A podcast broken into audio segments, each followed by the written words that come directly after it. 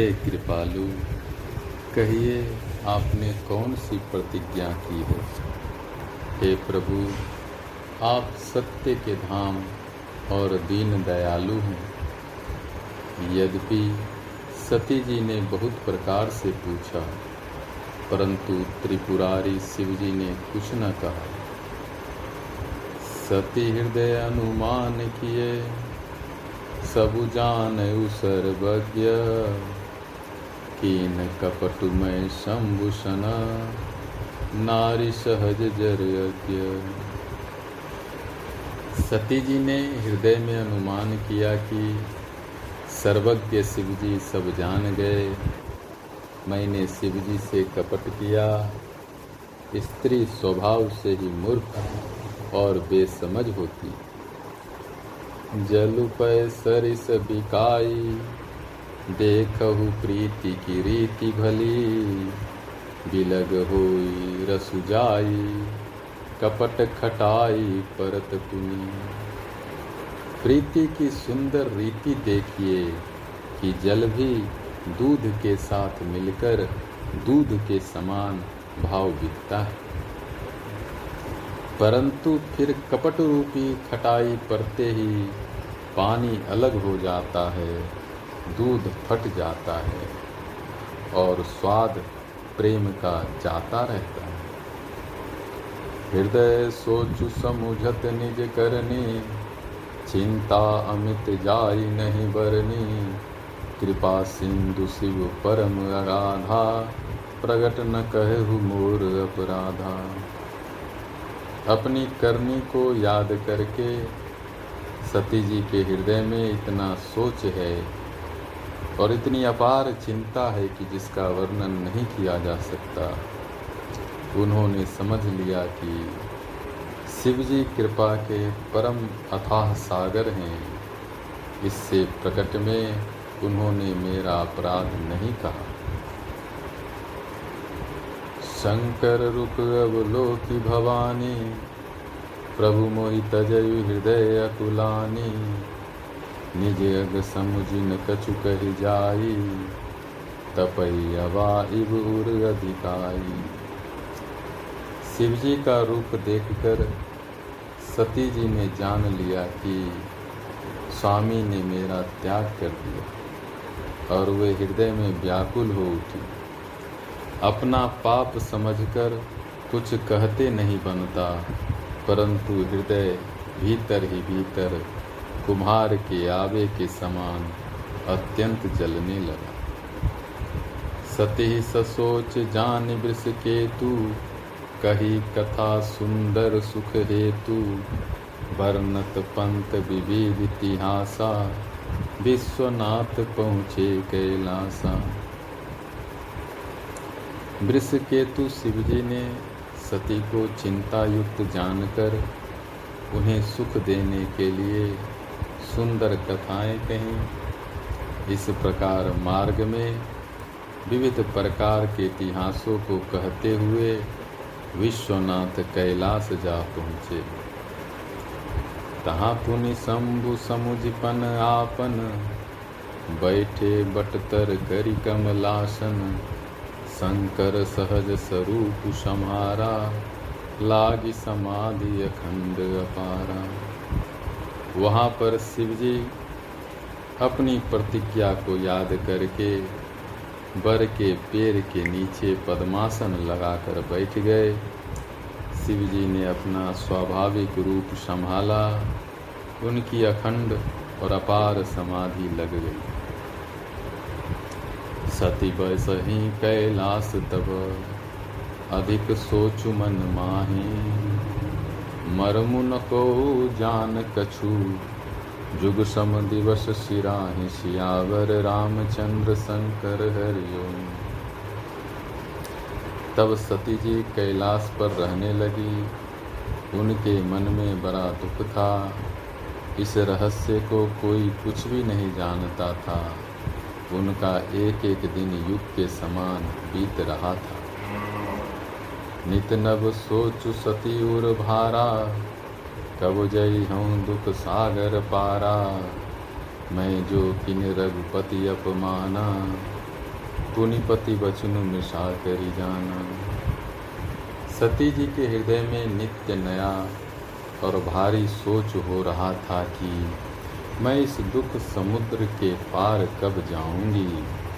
मैंने जो श्री रघुनाथ जी का अपमान किया और फिर पति के वचनों को झूठ जाना। सो फल मोहि विधाता दीना जो कचूचित रहा सोई कीन्हा। अब विदियस बुझिया नहीं तो ही शंकर विमुख जियावसी मोरी उसका फल विधाता ने मुझको दिया, जो उचित था वही किया, परंतु हे विधाता अब तुझे यह उचित नहीं है, जो शंकर से विमुख होने पर भी मुझे जिला रहा। कही न जाई कछु हृदय गलानी, मन राम सुमिर सयानी।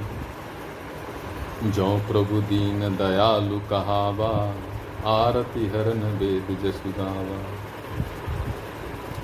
सती जी के हृदय की गलानी कुछ कही नहीं जाती।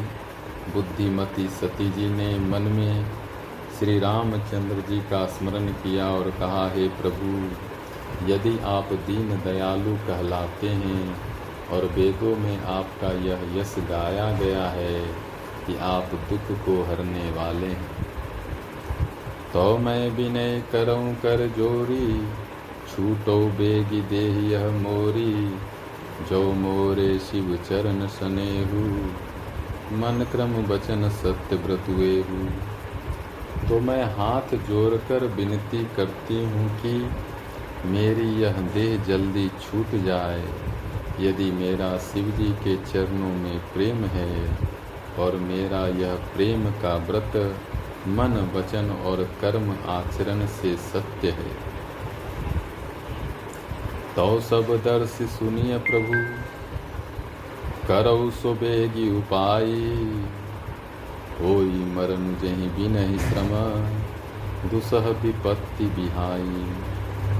तो हे सर्वदर्शी प्रभु, सुनिए और शीघ्र वह उपाय कीजिए, जिससे मेरा मरण और बिना ही परिश्रम, पति परित्याग रूपी और सह विपत्ति दूर हो जाए।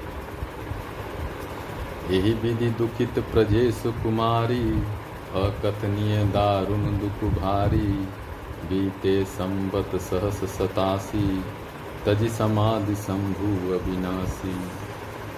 दक्ष सुता सती जी इस प्रकार बहुत दुखी थी। उनको इतना दारुण दुख था कि इसका वर्णन नहीं किया जा सकता। सत्तासी हज़ार वर्ष बीत जाने पर अविनाशी शिव जी ने समाधि खोली। राम नाम शिव सुमिरन लागे, जान सती जगत पति जागे। जाय शंभु पद बंदन की ना नासन शंकर आसन दीना। शिव जी राम नाम का स्मरण करने लगे, तब सती जी ने जाना कि अब जगत के स्वामी शिव जी जागे उन्होंने जाकर शिव जी के चरणों में प्रणाम किया। शिव जी ने उनको बैठने के लिए सामने आसन दिया। लगे कहन हरि कथा रसाला, दक्ष प्रदेश भय तेहि काला देखा विधि विचारी सब लायक, दक्ष ही कीन प्रजापति नायक। शिवजी भगवान हरि की रसमयी कथाएँ कहने लगे। उसी समय दक्ष प्रजापति हुए। ब्रह्मा जी ने सब प्रकार से योग्य देख समझकर दक्ष को प्रजापतियों का नायक बना दिया। बर अधिकार दक्ष जब पावा, अति अभिमान हृदय तब आवा। नहीं को वस जन्मा जग माही, प्रभुता पाई जाहि मद नाही। जब दक्ष ने इतना बड़ा अधिकार पाया, तब उनके हृदय में अत्यंत अभिमान आ गया। जगत में ऐसा कोई नहीं पैदा हुआ, जिसको प्रभुता पाकर मद न हो। दक्ष लिए मुनि बोली, सब करन बरे बर जार, नेवत सादर सकल सुर, जे पावत मख भार। दक्ष ने सब मुनियों को बुला लिया और वे बड़ा यज्ञ करने लगे। जो देवता यज्ञ का भाग पाते हैं, दक्ष ने उन सबको आदर सहित निमंत्रित किया। किन्नर नाग सिद्ध गंधर्वा, बधुन समेत चले सुर सरवा, विष्णु बिरंची महेशु बिहाई चले सकल सुर जान बनाई। दक्ष का निमंत्रण पाकर, किन्नर, नाग, सिद्ध गंधर्व और सब देवता अपनी अपनी स्त्रियों सहित चले। विष्णु, ब्रह्मा और महादेव जी को छोड़कर सभी देवता अपना अपना विमान सजाकर चले। सती बिलो के व्योम विमाना जात चले सुंदर विधि नाना। सुर सुंदरी करही कल गाना सुनत श्रवण छूट ही मुनि ध्यान। सती जी ने देखा, अनेकों प्रकार के सुंदर विमान आकाश में चले जा जा रहे हैं। देव सुंदरियाँ मधुर गान कर रही हैं, जिन्हें सुनकर मुनियों का ध्यान छूट जाता है। पूछो तब शिव कहु बखानी पिता यज्ञ सुनि कछु हर सानी, जो महेश मोहियाय सुदेही, कछु दिन जाय रहूँ मिशेही सती जी ने विमानों में देवताओं के जाने का कारण पूछा, तब शिवजी ने सब बातें बतलाई। पिता के यज्ञ की बात सुनकर सती कुछ प्रसन्न हुई और सोचने लगी कि यदि महादेव जी मुझे आज्ञा दे तो इसी बहाने कुछ दिन पिता के घर जाकर रहूँ। पति परित्याग हृदय दुख भारी, कहे न निज अपराध विचारी। बोली सती मनोहर बानी भय संकोच प्रेम रसानी क्योंकि उनके हृदय में पति द्वारा त्यागी जाने का बड़ा भारी दुख था, पर अपना अपराध समझकर वे कुछ कहती न थी। आखिर सती जी भय, संकोच और प्रेम रस में सनी हुई मनोहर वाणी से बोली, पिता, भवन उत सब परम, मैं जौ प्रभु आय सुहोई तो मैं जाऊँ कृपायतन, सादर देखन सोई, सियावर रामचंद्र शंकर हरिओ हे प्रभु मेरे पिता के घर बहुत बड़ा उत्सव है। यदि आपकी आज्ञा हो तो हे कृपा धाम, मैं आदर सहित उसे देखने जाऊँ। कहो, नीक मोर मन भावा, यह अनुचित नहीं निवत पठावा। दक्ष सकल निज सुता बोलाई, हमरे बयर तुम्हु बिसराई। शिव जी ने कहा, तुमने बात तो अच्छी कही यह मेरे मन को भी पसंद आई, पर उन्होंने न्योता नहीं भेजा। यह अनुचित है। दक्ष ने अपनी सब लड़कियों को बुलाया है, किंतु हमारे वैर के कारण उन्होंने तुमको भी भुला दिया। ब्रह्म समा हम सन दुख माना ते ते अजहु करही अपमाना, जो बिन बोल जाहु भवानी रही न सील सनहु नकानी एक बार ब्रह्मा की सभा में हमसे अप्रसन्न हो गए थे। उसी से वे अब भी हमारा अपमान करते हैं। हे भवानी, जो तुम बिना बुलाए जाओगी तो न सील स्नेह ही रहेगा और न मान मर्यादा ही रहेगी। जदपि मित्र प्रभु पितु गुर गेहा जाय अभिनु बोलहु न संदेहा, तदपि विरोध मान जहाँ कोई, तहाँ गए कल्याण न हुई। यद्यपि इसमें संदेह नहीं कि मित्र, स्वामी, पिता और गुरु के घर बिना बुलाए भी जाना चाहिए तो भी जहाँ कोई विरोध मानता हो, उसके घर जाने से कल्याण नहीं होता। भांति अनेक शंभु समुझावा, भावी बस न ज्ञान उर्गावा कह प्रभु, जाहु जो भी नहीं बुलाए, नहीं भली बात हमारे भाई शिवजी ने बहुत प्रकार से समझाया, पर होनहार व सती के हृदय में बोध नहीं हुआ। फिर शिवजी ने कहा, यदि बिना बुलाए जाओगी तो हमारी समझ में अच्छी बात ना होगी। कही देखा हर जतन बहु, रही न दक्ष कुमारी। दिए मुख्य गण संग तब, विदा की त्रिपुरारी सियावर रामचंद्र शंकर हरिओम। शिव जी ने बहुत प्रकार से कहकर देख लिया।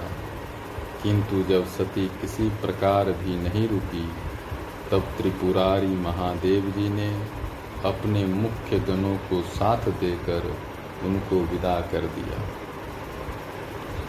पिता भवन जब गई भवानी, दक्ष त्रास काहु न सनमानी सादर भल ही मिली एक माता, भगनी मिली बहुत सुखाता भवानी जब पिता दक्ष के घर पहुँची, तब दक्ष के डर के मारे किसी ने उनकी आव भगत नहीं की।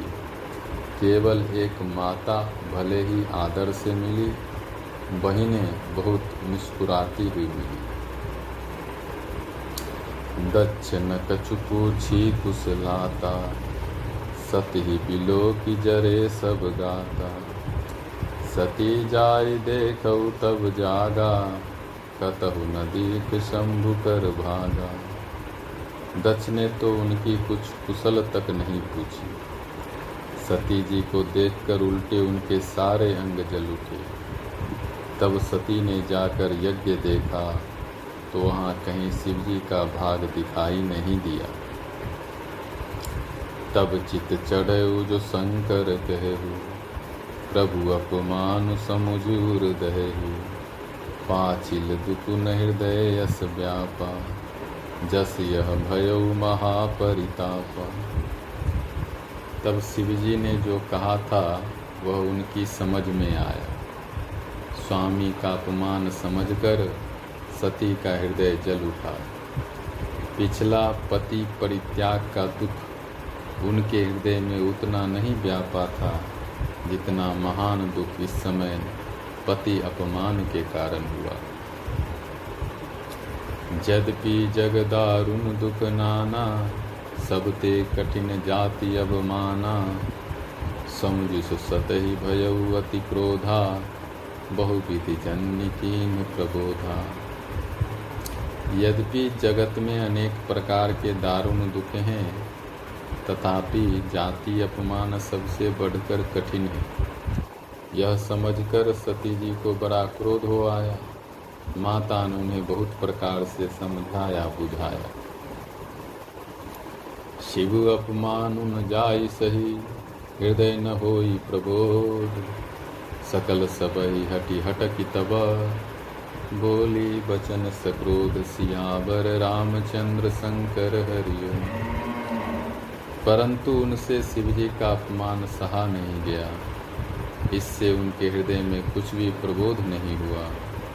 तब वे सारी सभा को हठपूर्वक डांट कर क्रोध भरे वचन बोली सुनहु सभासद सकल मुनिंदा, कही सुनि जिन शंकर निंदा। सो फल तुरत लहब सब काहू, भली भांति पचिताब पिता हूँ हे सभासदों और सब मुनीश्वरों, सुनो। जिन लोगों ने यहाँ शिवजी की निंदा की या सुनी है, उन सबको उसका फल तुरंत ही मिलेगा और मेरे पिता दक्ष भी भली भांति पछताएँगे। संत शंभु, श्रीपति अपवादा सुनिय जहाँ तहाँ सिमर जादा काटिय तासु जीव जो बसाई। श्रवण मोदिनत चलिय पराई। जहाँ संत शिवजी और लक्ष्मीपति विष्णु भगवान की निंदा सुनी जाए, वहाँ ऐसी मर्यादा है कि यदि अपना वश चले तो उस निंदा करने वाले की जीभ काट ले और नहीं तो कान मूंद कर वहाँ से भाग जाए। जगदा तमा महे सुपुरारी जगत जनक सबके हितकारी। पिता मंदमति निंदत ते ही दक्ष शुक्र संभव यह त्रिपुर दैत्य को मारने वाले भगवान महेश्वर संपूर्ण जगत के आत्मा हैं। वे जगत पिता और सबका हित करने वाले हैं। मेरा मंद बुद्धि पिता उनकी निंदा करता है और मेरा यह शरीर दक्ष ही के वीर्य से उत्पन्न तजियहु तुरत देह ते हेतु। गुरुधरि चंद्र मौल वृष केतु। हस कही जोग अगणित अनुजारा। भयो सकल मत हाहाकारा। इसलिए चंद्रमा को ललाट पर धारण करने वाले वृष केतु शिव जी को हृदय में धारण करके मैं इस शरीर को तुरंत ही त्याग दूँगी। ऐसा कहकर सती जी ने योग अग्नि में अपना शरीर भस्म कर डाला। सारी यज्ञशाला में हाहाकार मच गया। सतीमरणी सुनि शंभुगण लगे कर नमक खीस जग विधंस बिलो की भृगु, रक्षा किन्हीं मुनीश शियावर रामचंद्र शंकर हरिओम। सती का मरण सुनकर शिव जी के गण यज्ञ विध्वंस करने लगे। यज्ञ विध्वंस होते देखकर मुनीश्वर भृगु जी ने उसकी रक्षा की। समाचार सब शंकर पाए, वीर भद्र करी कोप पठाए। जग विदंस जाय तिन कीन्हा, सकल सुरन विधिवत फल दीना ये सब समाचार शिव जी को मिले। तब उन्होंने क्रोध करके वीरभद्र को भेजा। उन्होंने वहाँ जाकर यज्ञ विध्वंस कर डाला और सब देवताओं को यथोचित फल दंड दिया। भय जग विदित दक्ष गति सोई, जसी कछु शंभु विमुख के होई। यह इतिहास सकल जग जानी, ताते मैं संक्षेप बखानी। दक्ष की जगत प्रसिद्ध वही गति हुई। जो शिवद्रोही की हुआ करती है, यह इतिहास सारा संसार जानता है। इसीलिए मैंने संक्षेप में वर्णन किया। सती मरत हरि सन बरु मांगा, जन्म जन्म शिव पद अनुरागा। तेहि कारण हिम गिर गृह जाय जन्मी पार्वती तन पाई। सती ने मरते समय भगवान हरि से यह वर मांगा कि मेरा जन्म जन्म में शिव जी के चरणों में अनुराग रहे। इसी कारण उन्होंने हिमाचल के घर जाकर पार्वती के शरीर से जन्म लिया। जब ते उमा शैल गृह जाई, सकल सिद्ध संपत्ति तह छाई। जहाँ तह मुनिन सुआश्रम कीने, उचित बास हिम भूधर दीने। जब से उमा जी हिमाचल के घर जन्मी, तब से वहाँ सारी सिद्धियाँ और संपत्तियाँ छा गई। मुनियों ने जहाँ तहाँ सुंदर सुंदर आश्रम बना लिए और हिमाचल ने उनको उचित स्थान दिए। सदा सुमन फल सहित सब ध्रुव नव नाना जाति।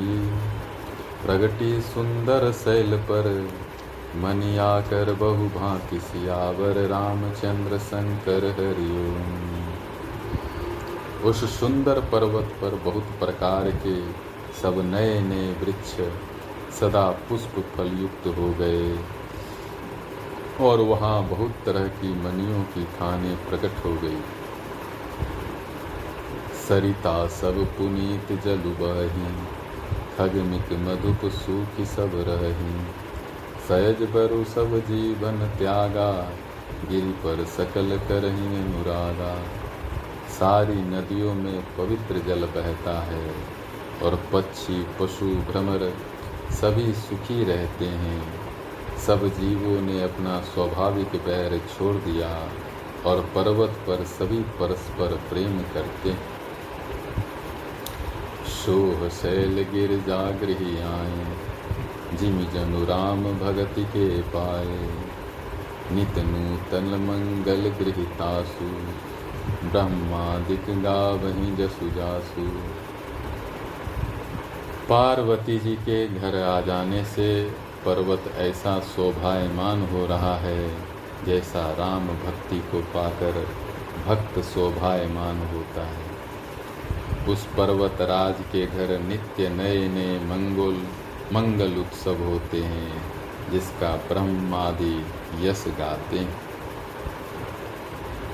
नारद समाचार सब पाए, कौतुक कहीं गिर गे हसिधाए शैल राज बर आदर कीना, पद पखारी बर आसन दीना। जब नारद जी ने ये सब समाचार सुने तो वे कौतुक ही से हिमाचल के घर पधारे। पर्वतराज ने उनका बड़ा आदर किया और चरण धोकर उनको उत्तम आसन दिया। नारी सहित मुनि पद सिरुनावा चरण सलिल सब भवन सिंचावा। निज सौभाग्य बहुत गिरि बरना सुता बोली मेली मुनि चरना फिर अपनी स्त्री सहित मुनि के चरणों में सिर नवाया और उनके चरणोदक को सारे घर में छिड़काया। हिमाचल ने अपने सौभाग्य का बहुत बखान किया और पुत्री को बुलाकर मुनि के चरणों पर डाल दिया। त्रिकालज्ञ सर्वज्ञ तुम, गति सर्वत्र तुम्हारी। कहो सुता के दोष गुण मुनिवर हृदय विचार सियावर रामचंद्र शंकर हरिओ। और कहा, है मुनिवर, आप त्रिकालज्ञ हैं, सर्वज्ञ हैं, आपकी सर्वत्र पहुँच है। अतः आप हृदय में विचार कर कन्या के दोष गुण कहिए। कह, मुनि बिहसी गूढ़ मृदुबानी सुता तुम्हारी सकल गुण खानी सुंदर सहज सुशील सयानी नाम उमा अंबिका भवानी। नारद मुनि ने हंसकर रहस्य युक्त कोमल वाणी से कहा, तुम्हारी कन्या सब गुणों की खान है। यह स्वभाव से ही सुंदर, सुशील और समझदार है। उमा अंबिका और भवानी इसके नाम हैं। सब लक्षण संपन्न कुमारी। होई ही संतत पिय ही पियारी। सदा अचल यही कर यही बाता यही तेजसु पै हैं पितु माता। कन्या सब सुलक्षणों से संपन्न है, यह अपने पति को सदा प्यारी होगी। इसका सुहाग सदा अचल रहेगा, और इससे इसके माता पिता यश पावेंगे। हो ही पूज्य सकल जग माही। यही सेवत कछु दुर्लभ नाही। यही कर नाम सुमिरी संसारा। प्रिय चढ़ी है पतिव्रत सिखारा यह सारे जगत में पूज्य होगी और इसकी सेवा करने से कुछ भी दुर्लभ न होगा। संसार में स्त्रियाँ इसका नाम स्मरण करके पतिव्रत रूपी तलवार की धार पर चढ़ जाएँगी। शैल सुलक्षण सुता तुम्हारी। सुनहु जे अवगुण दुई चारी। अगुण अमान मातु पितुहीना उदासीन सब संशय छीना।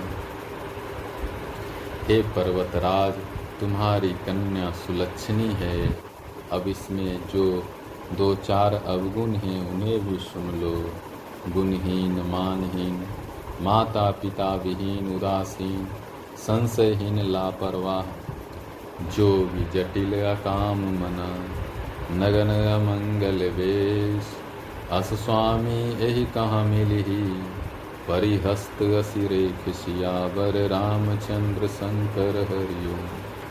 योगी, जटाधारी, निष्काम हृदय, नंगा और अमंगल वेश वाला, ऐसा पति इसको मिलेगा, इसके हाथ में ऐसी ही रेखा परी सुनि मुनि गिरा सत्य जिय जानी, दुख दंपत ही उमा हर सानी।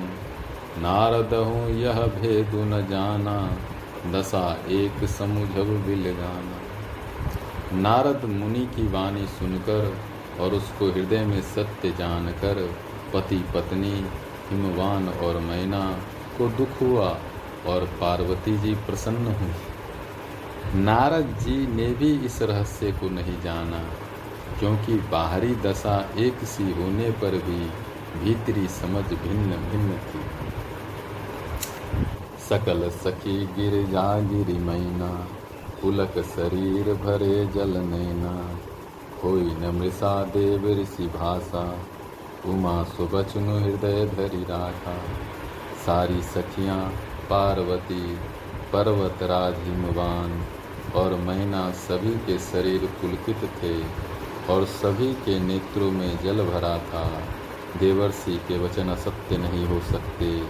यह विचार कर पार्वती ने उन वचनों को हृदय में धारण कर लिया। उपजय शिव पद कमल स्नेहु, मिलन कठिन मन भाषण देहु जानी अवसरु प्रीति दुराई सखी उछंग बैठी पुनि जाई। उन्हें शिवजी के चरण कमलों में स्नेह उत्पन्न हो आया, परंतु मन में यह संदेह हुआ कि उनका मिलना कठिन है। अवसर ठीक न जानकर उमा ने अपने प्रेम को छिपा लिया और फिर वे सखी की गोद में जाकर बैठ गई। झूठी न होई देव ऋषि बानी सोचहि दंपति सखी सयानी। धरि धीर कही गिरी राव कहु नाथ का करिय उपाऊ देवर्षि की बानी झूठी न होगी, यह विचार कर हिममान मैना और सारी चतुर सखियाँ चिंता करने लगी। फिर हृदय में धीरज धरकर पर्वतराज ने कहा, हे नाथ कहिए, अब क्या उपाय किया जाए? श्री राम जय राम, जय जय राम।